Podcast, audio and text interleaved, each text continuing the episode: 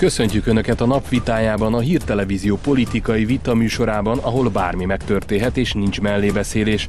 A miniszterelnök szerint a gazdaságélénkítés, a védekezés és a gyermekvédelem lesz 2022-ben a legfontosabb téma.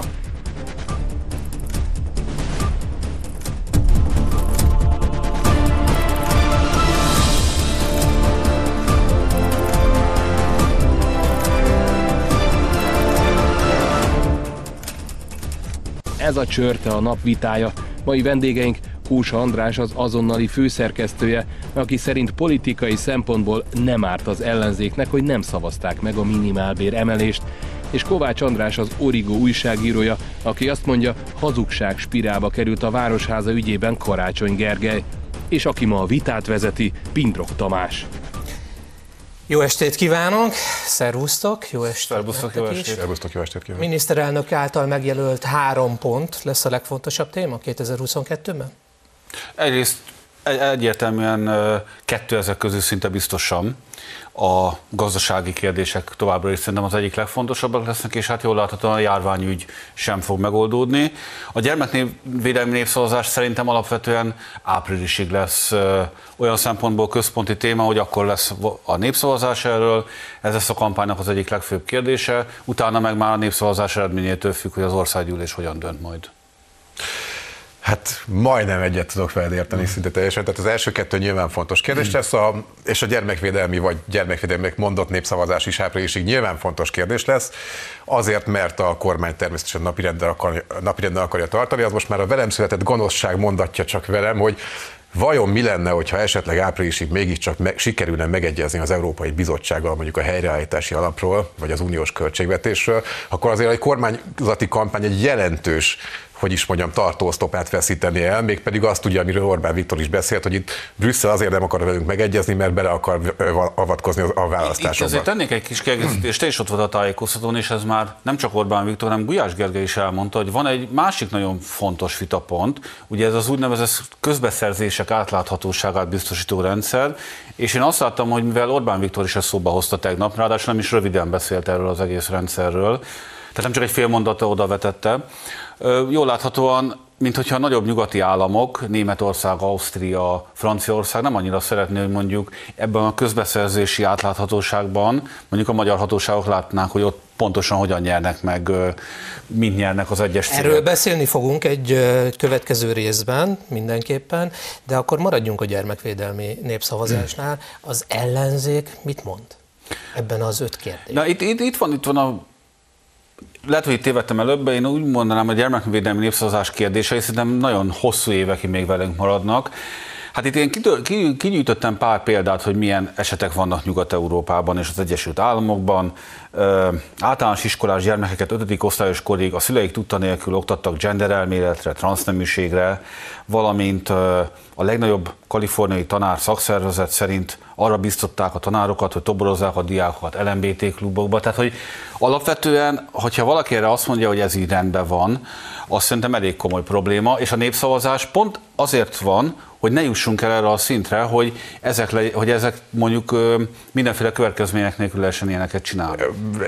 Érzem és látom az Origón hónapok óta ezt a komoly törekvést, hogy minden ilyen visszás jelenséget megpróbáljon, hogy is mondjam, egyből közölni, és a jelentőség ilyen túlmutató kontextusba helyezni szerintem. De azért, azért, azért érdekes, hogy te is külföldi példákat hoztál, magyar példákat ilyenekre azért mondjuk jóval kevésbé tudnánk hozni, és hiába vannak külföldi példák, azért ugye azt tudjuk, hogy a magyar oktatás alapvetően a magyar kormányon múlik. Az, hogy a magyar iskolákban mit tanítanak, az alapvetően a magyar kormányon múlik. Innentől kezdve népszavazás bármilyen egyéb nélkül az EMMI, a Klebersberg intézményfenntartó központ a hatályos jogszabályok alapján simán meg tudja akadályozni az egyébként nem létező LMBTQ propagandát a magyar iskolákban. A meleg propagandát például a, a médiában, vagy a újságok címlapján azt nem tudja az EMI megakadályozni. Hát az elég nehéz lesz, mert hát az, az nem, de, de bocsánat, de, de, de ha jól emlékszem, akkor azért nem is elsősorban mondjuk az a kormány népszavazási kampányának az egyik fő szempontja, hogy most akkor a egyébként lefóliázott lapok az újságos standokon, azok most ez a fő közölnek-e Ez a fő problémája az Európai Uniónak, hogy ugye a közös, a médiát érint, a, tehát a, a gyermekvédelmi törvény médiát érintő részét kritizálják a legjobban, hogy ők azt, azt nem tartják helyesnek. Hát ja, igen, mert ez speciál... beleszól a médiába a Igen, mert speciál, ugye erre azért például a Magyar Könyvkiadók és Könyvterjesztők Egyesülete is rámutatott, hogyha mondjuk a törvény egyébként elég slendrián módon megfogalmazott törvény betűjét szó szerint értelmezzük, akkor speciál például a Bibliát is mondjuk templomok 500 méteres körzetében mondjuk le, túlzás. lefóliázva kell. Nem, bocsánat, nem, nem. A, a törvény betűjéből akár ez is kiolvasható lenne. Ez az egyik kritika a törvényel szemben, hogy nem egyértelmű, nem fog az egyértelmű. De hogy a probléma, Úgyhogy... amúgy egyik heti labban pont most olvastam, hogy például az egész LMBTQ propaganda, ami szerintem nem létezik, arra hívták fel a egyházi vezetők a figyelmet, hogy ez valamilyen szinten búvópatakként például már a magyarországi egyházakban is megjelent. Itt nagyrészt főleg az északi skandináv példákra hivatkozva, és például amiből hetek óta tartó vita van itt egyházi és világi szereplők között, ugye az egyházak kiállása házasság kapcsán.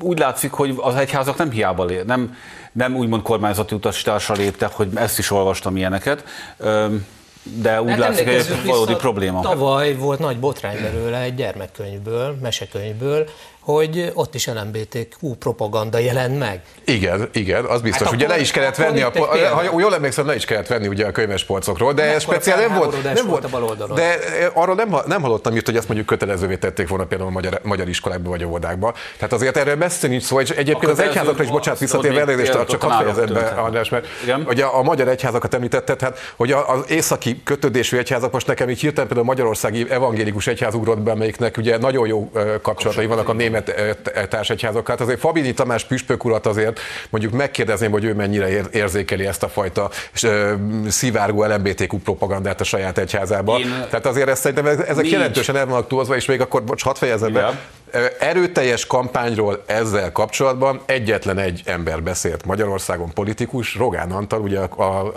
a, a kormányzati kampányfelelős. Tehát... Nem, nem, visszatérve a Fabini Tamás, ez nagyon jó példa, hogy négy évvel ezelőtt készítettem vele emlékeim szerint interjút, öt évvel ezelőtt talán, és már akkor szóba került, mert akkor kezdtek ezek a hírek jönni, hogy Svédországban, Norvégiában az evangélikus egyház miket engedélyez, és akkor ő az interjúban visszakereshető.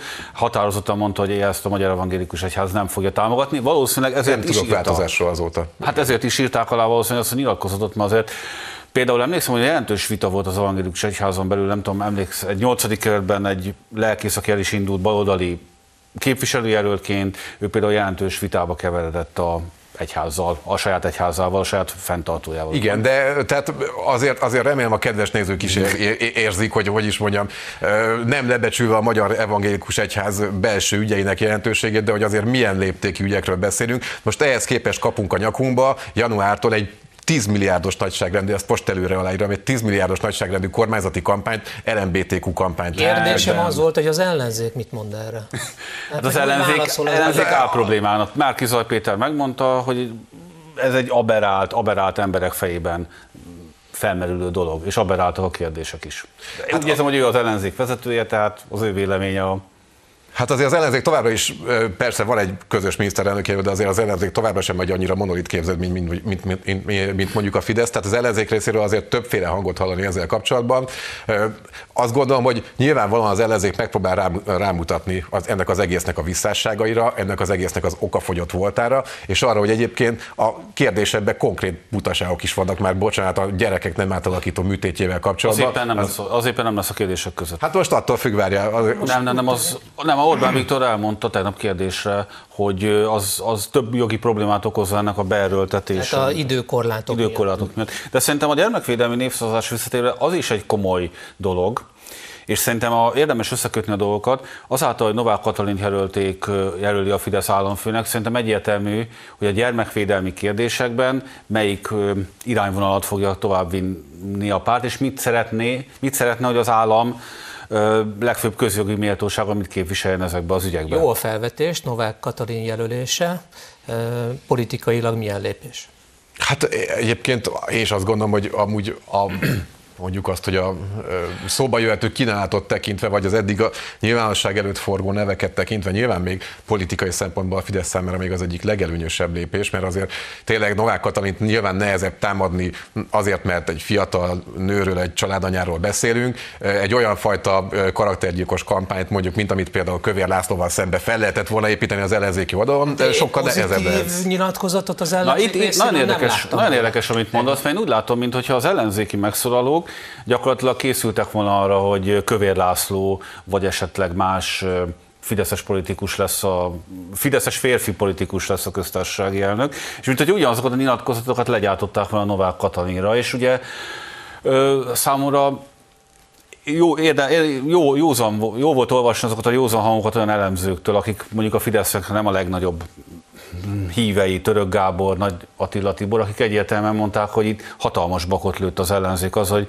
rögtön a tegnapi sajtótájékoztató kapcsán ennek ugrottak neki, hogy Hát azért az államfő. Va, tehát Novák Katalin személyébe támadni, azt gondolom tényleg nehezebb egyébként. És ez, ez, ez nagyon érdekes, most csak egy fél mondat tényleg zárójelbe, ugye amikor még az előválasztásokkal kapcsolatban például mondjuk Dobrev Klára esélyesnek számítottak, azért például egyébként háttérbeszélgetéseken fideszes politikusoktól is lehetett olyat hallani, hogy azért Dobrev Klára mégiscsak egy nő, őt azért nehéz lesz mondjuk olyan formába támadni, mint ahogy például Gyurcsány Ferencet támadta a, a, a, a kormánypárt. De visszatérve Novák Katalinra, azért úgy ugye a, tehát mondom, a személyet, személyét érintő kritikákkal ö, kapcsolatban sokkal óvatosan meg kellene lenni, azt gondolom én és az ellenzéknek, mert azért ez könnyen visszaüthet. Ugyanakkor azért Novák Katalinak tényleg vannak olyan megnyilvánulásai, hát ugye a Fidesz kongresszuson mégiscsak egy ilyen Orbán Viktor 2021 vagy 22 feliratú fülbevalóval jelent meg, ami szerintem azért elég bizarr, tehát én, én nem tudom, hogy hogy is mondjam,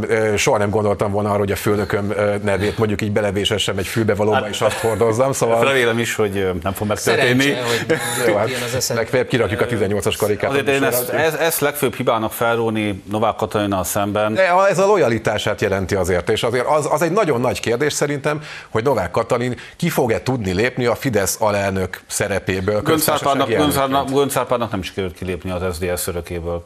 Ugye SZDSZ budapesti listavezetője volt 1990-ben, nem sikerült olyan lépéseket tett köztársasági elnökként, aminek a jogszerűségét később az Alkotmánybíróság is felülírta. Tehát vitatható lépéseket, ez természetes. És nem véletlen egyébként, hogy érdekes módon ugye Áder, Orbán Viktor is ugye Áder Jánost vagy Novák Katalin Gönc Árpádhoz hasonlította, bár egyébként ő ugye, ugye, ő ugye azt mondta, hogy a saját megítélése szerint Gönc Árpád és Áder János is megugrott, megugrotta azt a lécet, hogy egy pártpolitikától független köztársasági elnök legyen.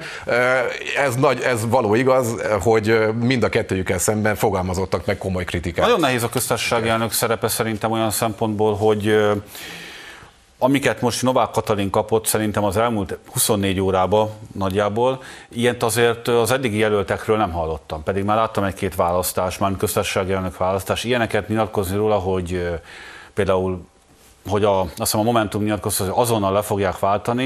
Én erre nagyon kíváncsi vagyok, hogy ezt mégis hogyan, hogyan képzelik el. Tehát, hogyha megvan a pontos menete, hogy lehet egy köztársasági elnököt leváltani, még akkor se lehet amúgy, hogyha az ellenzéknek kétharmada lesz.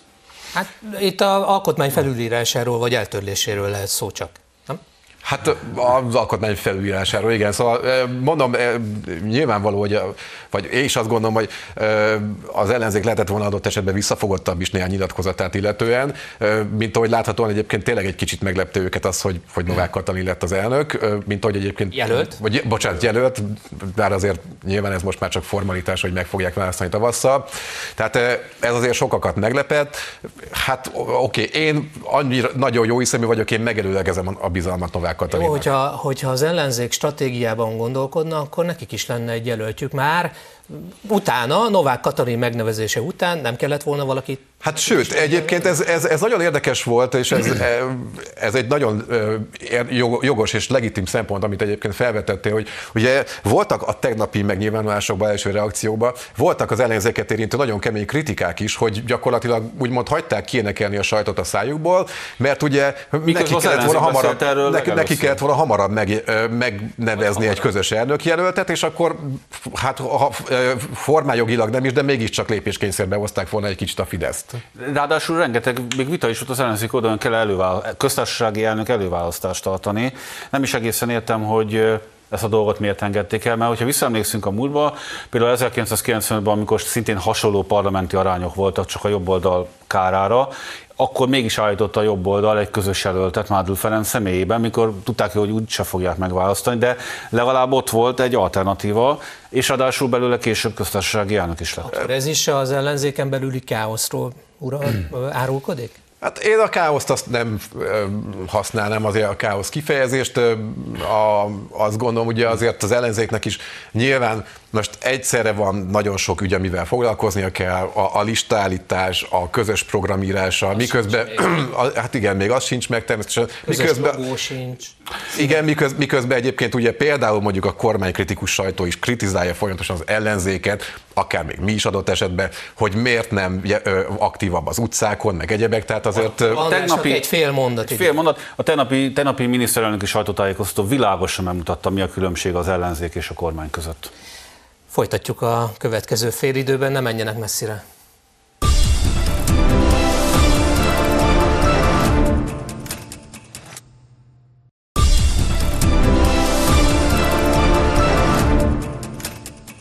Jó estét kívánok! Folytatjuk is a vitát Magyarország és az Európai Unió viszonyával.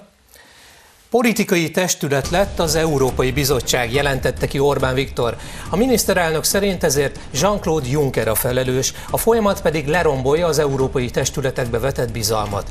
Orbán Viktor a keddi kormányinfón arról is beszélt, hogy az Európai Uniónak jogilag Európai Unió jogilag nem akadályozhatja meg azt, hogy Magyarország a helyreállítási alapból pénzhez jusson.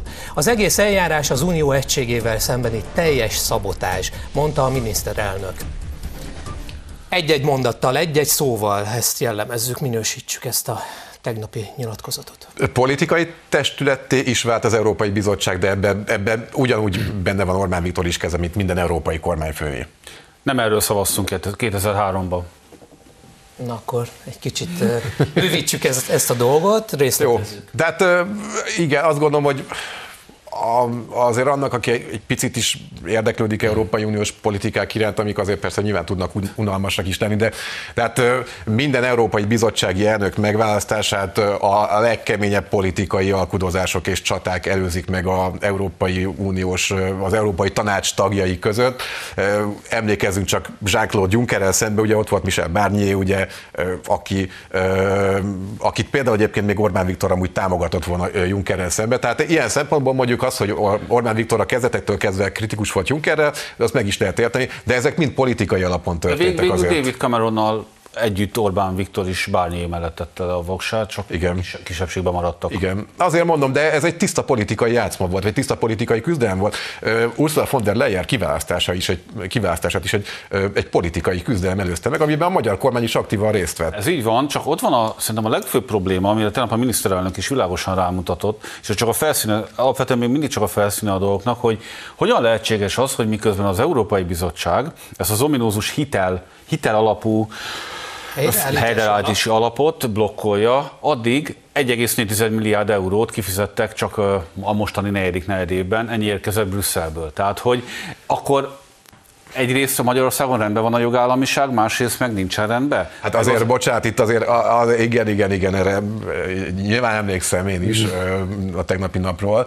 A, itt azért szerintem egy jelentősen összemos két dolgot a, a, a magyar kormányfő, hiszen természetesen a korábban elfogadott és az Európai Bizottság által jóvágyott, meg az Európai Tanács által jóvágyott uniós költségvetés az máig fut, máig vannak pályázatok, azokat folyamatosan fizetik ki, tehát úgymond uh, business as usual alapon ezek, ezek futnak, ezek jövőbeni kifizetésekre de vonatkoznak. De úgyhogy... kifizetések, tehát ezek nem is hitelből vannak. Tehát ezek nem, unió, igen. Még, még ezeket a pénzeket Magyarországnak vissza kell egy jelentős részét fizetni. Hát egyébként ez mutatja például azt, hogy egy amúgy speciál például gyakorlatilag a mindennapok szintjén igazából Magyarországot, hát lehet, hogy csalódást keltek néhány nézőbe, de nem üti és nem bántja az Európai Bizottság, mert szépen egyébként a, pénze, a pénzek úgy jönnek úgy, a, hát a pénzek, a pénzek Orbán Viktor szerint is rendben, rendben tűnik, jönnek, mert, és ez az egyik legfontosabb. Ez fontos, hogyha ez az egész RFF program életbe lépne, akkor valószínűleg nem kellett volna a kormánynak meglépnie azt, hogy 350 milliárdos még előkészítés alatt álló beruházásokat nem tud most elindítani, hanem csak egy-két évvel később. Szerintem itt, itt már van összefüggés a dologban, mert De ezek akkor... a pénzek megérkeztek volna már mostanra.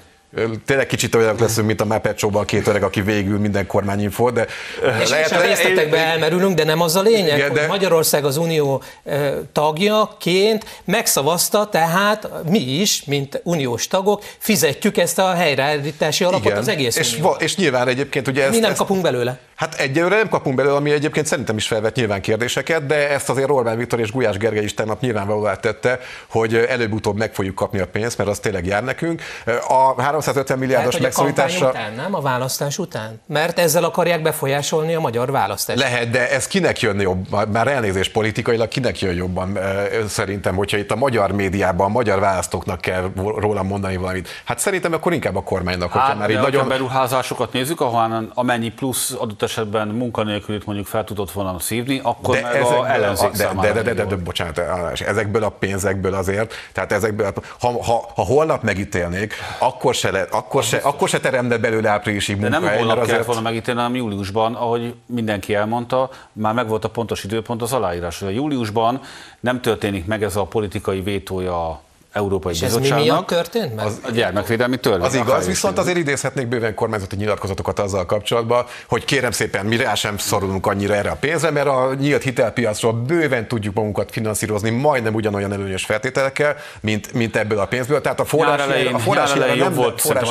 hiányra nem lehet. Nyár elején jobb volt a nemzetközi gazdasági helyzet, mint most. Lehet, és a 350 milliárdos megszorítás pedig egyébként azért Megszorításot akkor... nem nevezném. Jó, akkor minden. A megszorítás, ugye ez nem azért, ez nem megszorítás, hanem akkor három... egy költségvetési stabilizálás szolgál. Igen, de ennek viszont a, a, lehet, hogy akkor ott a, a gyermekvédelmi népszavazásnál én figyeltem kevésbé, ennél viszont akkor lehet, hogy te figyeltél kevésbé, az a három és fél órás kormányinfón, mondjuk el, ö, elfogadható szerintem. Szóval, hogy a, ott, ott elmondta a miniszterelnök bőven, hogy ennek az egésznek egy oka van, azért, mert hogy a szerencsére az európai gazdaság minden ország általában egy kicsivel jobban lábal ki a Covid okozta válságból, ezért a korábban megállapított költségvetési hiányok mindenhol alacsonyabbak lesznek, mint amit számítottak, ezért a magyar kormány is hozzáigazítja a sajátját ez a szinthez, és emiatt kell visszafogni a meglátjuk, kiadásokat. Meglátjuk, hogy hogy alakulnak ezek a hiányok. Én azt szerintem azért nem így fog alakulni Európában. Szerintem nálunk is én, én, én bevallom őszintén, hogy Európában is mindenhol, de szerintem nálunk is ennél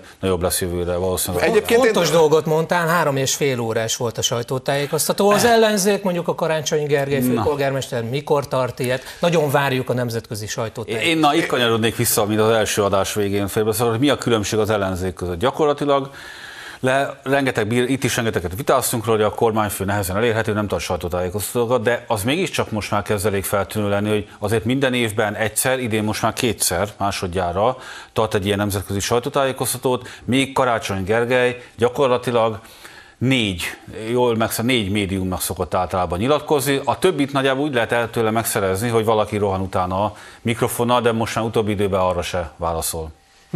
Mondjuk, hogy én Orbán Viktor után rohannék mikrofonnal, akkor megnézem, hogy hány másodperc után kapok három tekest a nyakamba, tehát azért ezt is hozzátenném.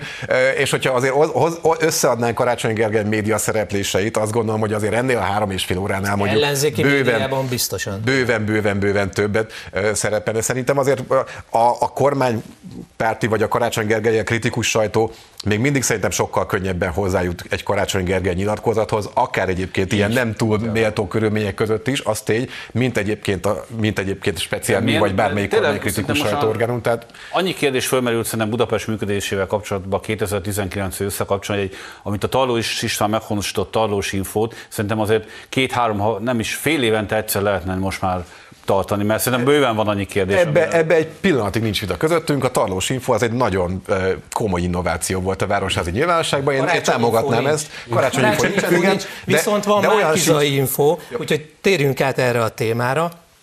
A baloldal miniszterelnök jelöltje ezúttal a 13. havi nyugdíj visszaépítését támadta. Márki Zaj Péter szerint veszélyes és felelőtlen lépés a plusz juttatás a nyugdíjasoknak, és igazságtalan is. A baloldal miniszterelnök jelöltje korábban a rezsicsökkentést is bírálta. Azt mondta, helyette kevesebb gázt és vizet kell használni. Hát itt van egy info, Márki Zaj info, egy-egy szóval. Felháborító. Erről többről is beszélt azért. Jó, Jó, akkor még szintén maradva, hogy mi a különbség az ellenzék és ami tegnap nyilvánvaló vált, vált szerintem mindenki előtt. Van egy elég koherens kormányzati program, hogyha a Fidesz kap meg felhatalmazást jövőre, akkor szinte biztosra lehet venni, hogy folytatódni fog a bérfelzárkóztatás, és a Magyarország és az Európai Unió közötti különbség csökkenni fog. Életszínvonalbeli javulás is várható. Ezzel szemben mit látunk az ellenzéki oldalon? Márki Zaj Péter elmondta, hogy mindenki adott esetben mosakodjon kevesebbet, vegyen kisebb autót, hogyha pedig túl sok a rezsi, akkor pedig, és fázik, akkor vegyen fel egy pulóvert. Nagyjából így lehetne most összefoglalni az ellenzéknek egy programjának egy jelentős részét. Hát egyrészt nem, ugye most épp most beszéltünk arról, hogy az ellenzéki programalkotás jelenleg is zajlik, másrészt azért Márki Zaj sem pont, Márki Zaj Péter sem pont ezeket mondta, tehát például a 13. havi nyugdíj kapcsán is ugye rezsicsökkentéssel állította párhuzamba, és azt mondta, hogy a rezsicsökkentés is azért, többek között azért veszélyes intézkedés szerinte, mert azért nem lehet tudni, hogy milyen tovagyűrűző hatásai lesznek a gazdaságban. És azért erre még, bocsánat, de Orbán Viktor is utalt, hogy azért egy ilyen lépésnek lehetnek ilyen, ö, ilyen elemei, hiszen ő is megmondta, hogy nagyon-nagyon óvatosan kell például a benzinár csökkentéssel ö, bánni, mert nem lehet tudni, hogy ennek milyen gazdasági következményei lesznek hosszabb távon. És a rezsicsökkentéssel kapcsolatban azért már érezhetjük, Dézsi Csaba András, Győri polgármester, kérdezzük meg, akinek ugye a városának most a kormányzati stratégiai tartalék alapból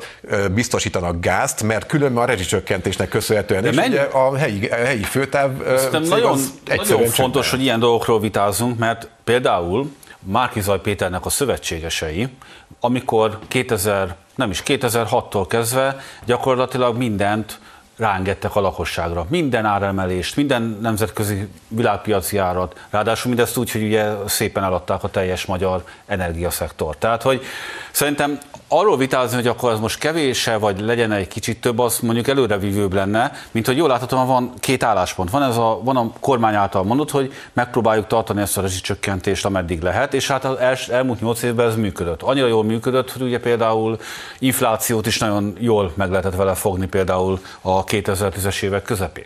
A 13. havi nyugdíjnak milyen tovagyűrűző hatása lehet? Nem a fogyasztást érénkíti, amely a gazdaság növekedéshez kell? Plusz az adóbevételeket fogja javítani. Hát igen, a, olyan hogy konkrétan milyen tovagyűrűző hatásokra gondolt Márkizaj Péter, azt nyilván Márkizaj Péter tudja, és az ő fejében van meg, de nekem csak feltételezéseim lehetnek, de egyébként azért visszatérve, amit, amit mondtál azért Barás, hogy nyilván abból, abból itt videoklipet lehetne összeállítani, hogy akár ebben a műsorban én mennyit bíráltam a 2015-i kormány a gazdaságpolitikáját. Tehát most én egy pillanatig nem fogom azt védeni egyébként, de azért az, hogy, az, hogy, hogy, hogy mondjuk a jelenlegi politikát is lehet kritikával illetni, és hogy például mondjuk Márkizaj Péter rendszeresen elmondja, hogy mondjuk a rezsicsökkentéssel vagy a nyugdíjemeléssel kapcsolatban az a baja, hogy nem célzottan valósul meg, az egy teljesen legitim érv szerintem. Az lehet, hogy legitim érv, csak az a probléma, hogy akikkel Márki Zaj Péter együtt, együtt akar kormányozni, azoktól a pártoktól én nem hallok semmiféle revíziót arra vonatkozóan, hogy a 2010-es időszakkal szakít, 2010 előtti időszakkal szakítanának bármilyen kormányzás technikát megnézett. Elég csak mondjuk a fővárosba végignézni, ahol a legújabb innováció az, hogy a jegyautomatákat leszerelik.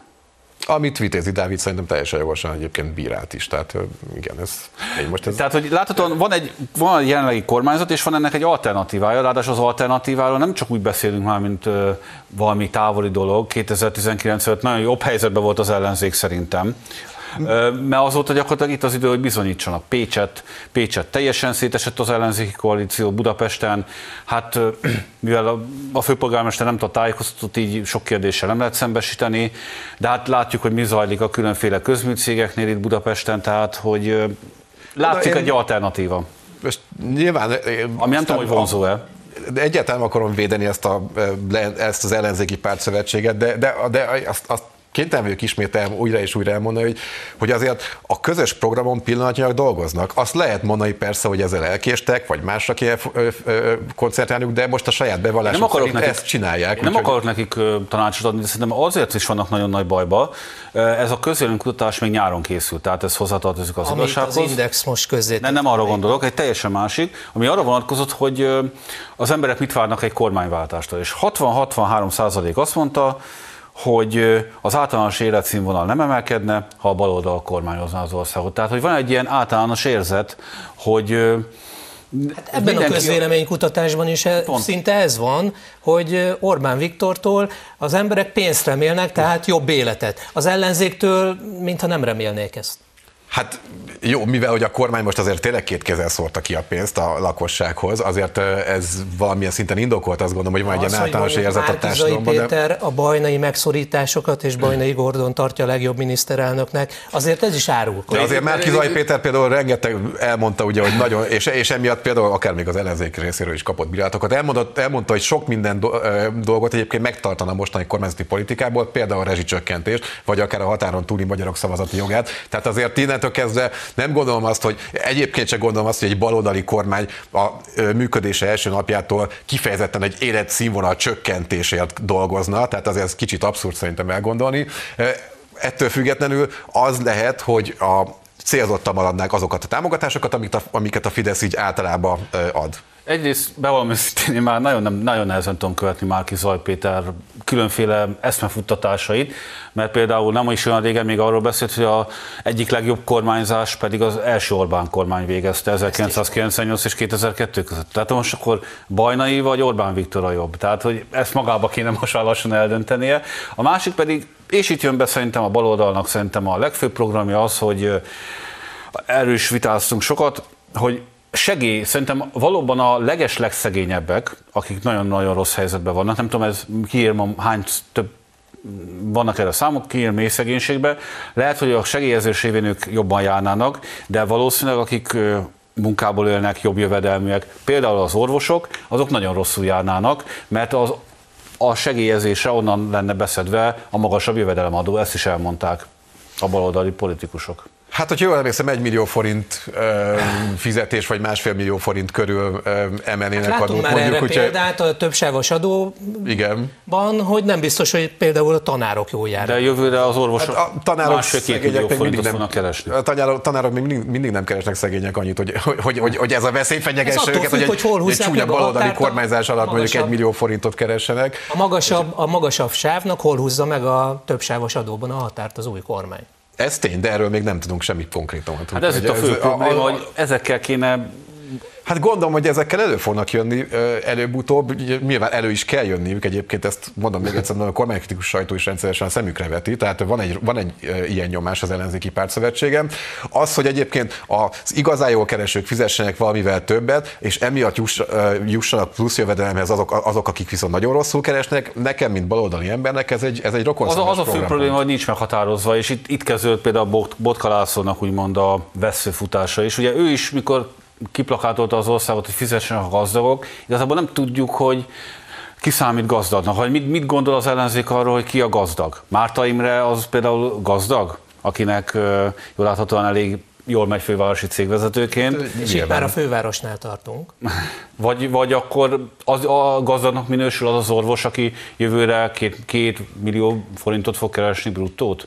Tehát, hogy itt van a. Hát azért a bruttó két millió forintos fizetés azért szerintem, még hogyha egy orvos nyilván nagyon keményen meg itt dolgozik, tehát azért Magyarországon azért egy jó fizetésnek számít. Azért ezt, ezt ne tagadjuk el, azt gondolom szerintem.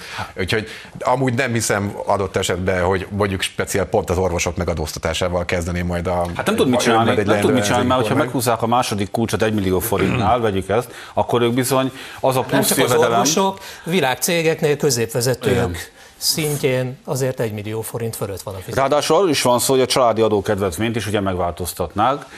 Igen, de valószínűleg ezt is a magasabb, magasabb jövedelműek kárára és az alacsony, alacsonyabb jövedelműek hasznára. Tehát azért voltak erre technikák még 2015 is, ugye például mondjuk a minimálbér adójának ugye jóváírási, jóváírási kérelmek vázi, amit gyakorlatilag automatikusan megadott akkor a rendszer. Tehát azért be lehet ebbe bőven építeni egy adórendszerbe olyan, olyan hogy is mondjam, elemeket, ami által mondjuk egyes preferált társadalmi csoportokat, például mondjuk az orvosokat mentesítesz mondjuk ilyen plusz adóterhek alól. Még egy mondat. Az elmúlt évek egyik nagy eredmény volt, hogy az adórendszer leegyszerűsített. Szerintem ezek a rengeteg kivétel beépítése a rendszerbe valószínűleg egy ismét túl bürokratizált és működősképtelen. Nagyon jó hozza. ez a vita, de térjünk át Budapestre. A mocsáros dűlő nem eladó civilek tüntettek a harmadik kerületi önkormányzat képviselőtestületi ülésén a terület tervezett értékesítése miatt. Korábban az Anonymous videókban is szó volt arról, hogy a fővárosi önkormányzat az óbudai mocsáros dűlőt is eladná. Bár hangfelvételek is készültek, a főpolgármester tagadta ezt. A Fidesz harmadik kerületi szervezete rendkívüli testületi ülésen egy beadványban kérte, hogy a mocsáros dűlőt természetvédelmi területté nyilvánítsák. Minősítsük egy-egy szóval mindezt a jelenséget. Ingatlan mutyi. A mocsáros dülő a mostani városvezetés miatt lett védett terület. Na, akkor tessék, ingatlan mutyi. Ingatlan mutyi. A fő probléma itt megint az, hogy a nyilvánosság teljes hiánya, és az, hogy a, fő, a fővárosi vezetésnek valami rejtegetnie valója van, mert össze-vissza beszélnek ebben az egész ügyben. A legújabb fejlemény az, hogy Kerper Flónius Gábor még idén november 19-én írt egy levelet, amelyben egyenesen a polgármesternek címezte, Kis Lászlónak, és abban az szerepelt, hogy folytnak itt az egyeztetések, a különféle felek között, és hogy nem is úgy kéne a különféle részeket védetté nyilvánítani, hogy korábban. Miközben korábban elmondták a fővárosi vezetők, hogy szó sincs arról, itt értékesítenék, majd kiderült az, hogy kerületi előterjesztésbe, hogy mégis értékesítenék. Tehát, hogy két dolog van, akkor a Kislászló nem beszél a saját úgymond főnökével, Karácsony Gergely és a városvezetéssel, vagy pedig itt valamit titkolnak mindenképpen. Hát, hogy kommunikációs zavar lehet az ügyben, azt, azt így különösebben nem tagadom. Azért ez ebbe sajnos időről időre belefut a városháza. Ezt is el kell ismerni, de azért a, nem tudom, hogy a, nyilván nem egy kiemelt terület a mocsáros dülő. Úgy országos szinten úgy értem, hogy mindenki tudja, hogy miről van szó. Tehát azért három mondatban mondjuk el, hogy ez nagyon sokáig egy beépíthetőnek minősített terület volt, amit 2019 után Karácsony Gergely városvezetése sorolt át, ugye Már a természetvédelmi terület. Hús Balázs polgármestersége idején. Tehát a fővárosi kezelés, bocsánat, tehát a főváros hozzájárulása is kellett hozzá. A probléma... Hát alapvetően, alapvetően azért az, hogy egyáltalán erről beszélünk, ahhoz kellett az, hogy Karácsony Gergelyék ezt meglépjék. Van egy része, ami ugye vitatott, hogy beépíthető vagy sem, és most erre elvileg születtek tervek. Gyakorlatilag ugye azért tudjuk azt, hogy a, a, a fővárosi e, ingatlan vagyon kezelésének a gyakorlatából, ha bármi esetleg lesz, konkrét terv semmi, nincs, nincs még egyelőre beruházó nincsen még, de hogyha bármilyen esetleg lesz, akkor ezt egy nyilvános pályázaton fogják értékesíteni, transzparens módon. A fő probléma az, hogy ezek a politikusok, akik most vezetik a harmadik kerületet, a fővárost, hogyha 2019 előtt egyetlen egy fát kimert vágni Tarlós István, akkor hetedik, hetekig tartó tüntetést szerveztek erre. Emlékezzünk a római partigát ügyére, az évekig húzódó ügy mai napig nincs megoldva, Városligetben mekkora úgymond vihar volt amiatt, mert mondjuk egy vagy két fát ki akartak vágni. Tehát, hogy itt van a fő probléma, és most ez a zöld területről pedig jól láthatóan megy itt az egyezkedés, Hát olyan átláthatatlan, mint a városháza. és mintha része lenne az egész ingatlan ügynökségnek, ami a városházán működik, 10%-os visszaosztással. Erről az egyik tanú is beszélt. Most egy kicsit rugaszkodjunk el ettől a harmadik kerületi területtől. A városházán pedig igen, itt lenne az ideje, hogy például Karácsony Gergely jövő évet mondjuk egy nagy sajtótájékoztatóval kezdje, és mondjuk ezeket a dolgokat tisztáznak kezdve onnan, hogy hogy jutott, hogy jutott el a fake news-tól odáig, hogy most már gyakorlatilag nézegettem a Facebook bejegyzéseinek körülbelül a egyharmad arról szól, hogy nem létező ügyről szól. Tehát nem egészen értem, hogyha nem létezik az ügy és fake news, akkor miért ír róla? mint újságíró nyilvánvalóan semmilyen sajtótájékoztatónak nem vagyok ellensége, tehát gondolom mi is nagy örömmel mennénk, hogyha nagyon erején lenne egy ilyen sajtótájékoztató. Általánosságban véve, akkor tényleg kicsit ellépve a mocsáros dülő ügyétől. Nekem az igazság, 2019 után egy kormányzati ismerősöm így elég erős iróniával mondta azt, hogy na most majd az ellenzéki vezetési önkormányzatok is megtudják azt, hogy egy önkormányzatnak vagyongazdálkodást is kell folytatni, ami az alapfeladatai közé tartozik, amiben egyébként beletartozik mondjuk ingatlan adásvétel is. Tehát való igaz, hogy korábban egyébként mondjuk az ellenzék hajlamos volt ilyeneket bírálni, és most kicsit szembesülnie kell a realitásokkal is. Ettől függetlenül szerintem még mindig az, a környezetvédelmi, az élet és élhetőségi szempontokat sokkal jobban szem előtt tartják, és még egy mondat egyébként amúgy a legnagyobb bajnoka a különböző ingatlanadásoknak még mindig azért az ötödik kerület, ami stabilan fideszes vezetésű, és amelyik Rogán, Rogán Antal alatt kezdte ugye ezt a gyakorlatot. De az ötödik kerületre gyorsan visszatérve, én hogyha bármilyen törvénytelenség történt, akkor tegyenek feljelentést az illetők, illetékesek. Bevallom őszintén, én nem foglalkoztam részletesen az ötödik keleti ingatlan ügyekkel, de visszatérve a városháza ügyre, szerintem a fő probléma az, amire magyarázatot kéne adni a városvezetésnek, hogy hogy ez az egész dolgot miért tartották titokban? Tehát, hogyha 2000, minnyáján tudjuk, te is tudod, te is tudod, hogy milyen állapotban van a fővárosi önkormányzat épülete. Hogyha 2019-ben a választások megnyerése után Karácsony Gergely kiáll a nyilvánosság elé, és elmondja, hogy mi ezt és ezt szeretnénk csinálni ezzel az épülettel, kérjük a kormányzat támogatását. Hogyha a kormányzat nem támogat minket, akkor ilyen és ilyen lépéseket teszünk, hogy ez a ingatlan problémát megoldjuk, mert valljuk meg, borzasztó állapotban az épület, valahogy meg kell oldani, de az a, az a gyanús nekem, hogy ezt miért így intézik, ráadásul az történetben az már szerintem a tényleg nagyon vicces része, hogy amikor a főpolgármester helyettes elmondja, hogy valóban ő maga volt az előterjesztője ennek a dolognak, nem is értem, hogy Karácsony Gergely ezek után mondjuk miért a beosztottját miért nem rúgja ki, hogy láthatóan ellentmondott a főnökének, aki azt mondja, hogy fake news. Ezt, ezt azért így intézik adás egyébként, és ezt nem mondom egy pillanat is, hogy jó, hogy így intézik, mert egyébként teljesen legitim, amit mondasz, hogy lehetett volna akár egy kampány keretében erről beszélni. Azért intézik így egyébként, és erre ismét ne, Orbán, Viktor, Or, Orbán Viktor adott választ a tegnapi kormányinfom, amikor ezzel kapcsolatban már ugye a parlament eladását emlegette, amit nyilván élő ember Magyarországon, vagy komolyan vehető ember Magyarországon nem vett fel. A és Erről sem gondoltam. Az ellenzék sem vetette fel. Tehát az a baj, hogy ha Magyarország, hogyha a kampányba felvetette volna ezt az ellenzék, akkor, akkor itt a, a Fidesz úgy, úgy ráugrott volna. Én nem kampányban hogy... mondtam, hanem a választások után, amikor um, a legmagasabb volt a támogatottsága. Akkor oké, okay, lehetett volna, ez igaz. Ez tény mondjuk. Ez egy olyan ügy, egy, szerintem lehet, hogy rossz a példa, ugye amíg nem volt mondjuk magyar kormánygép, az is egy ilyen olyan volt, amit mindenki tudta, hogy igazából szükség lenne rá, de senki nem merte nagyon sokáig meglépni, mert, mert bőven lehet vele kampányolni, hogy na tessék, kérem szépen, minek nekünk kormánygép. A, pa, én a parlament eladására még rátérnék egy picit, hogy az a probléma, hogy ugye Karácsony Gergely szövetségesei, Gyurcsány Ferenc, mondjuk ki, az ellenzék legerősebb pártjának a vezetője, ugye egy kormányzati negyedet tervezett 2010 előtt. És ugye annak a része volt az, hogy a kormányzati negyed révén rengeteg ötödik kerületi nem csak ötödik kerületi, első kerületi, meg jó sok ingatlant eladtak volna, amiből megépítették volna az egészet. Tehát, hogy nagy kérdés, hogyha egy hatalomváltás esetén mondjuk a regnáló hatalom, a baloldal vajon felelvelenítené ezt a gyakorlatot, és hogyha ez az eladási láz elindul, ki de tudja, hogy hol áll meg. még akkor sem merült fel, arra ugyan. A parlament eladás sem merült fel, ez így van, de ott is azért sok műemlék jellegű, félig védettség alatt álló épület eladása felmerült. Hát Aztán, hogy a jellegű félig védettség alatt álló épület Igen. eladása, az... lerombolása, stb. Erről beszélhetnénk kormányzati beruházásokkal kapcsolatban is, ami, ami, ami mondjuk... Azért a jutalékos rendszer mellett nem menjünk el, mert itt visszaosztásról beszélt az egyik tanú és a bizottság előtt a fővárosban.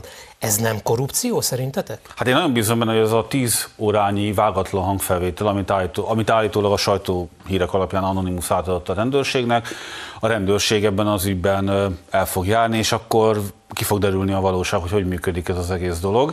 Meg, meg akkor is ki fog derülni szerintem, lassan eljön a vagyonnyilatkozatok beadásának az ideje. Szerintem sokan, sokan, sokunk alaposan meg fogja nézni itt a fővárosi vezetők vagyoni helyzete, hogyan alakult mondjuk az elmúlt három-négy évben. Akkor most hadd idézem ismét Orbán Viktor a napi kormányinfóval kapcsolatban. Ugye várjuk meg, hogy mi lesz a esetleges büntetőeljárás jogerős ítélete, és aztán utána nézzük meg a politikai következményeket.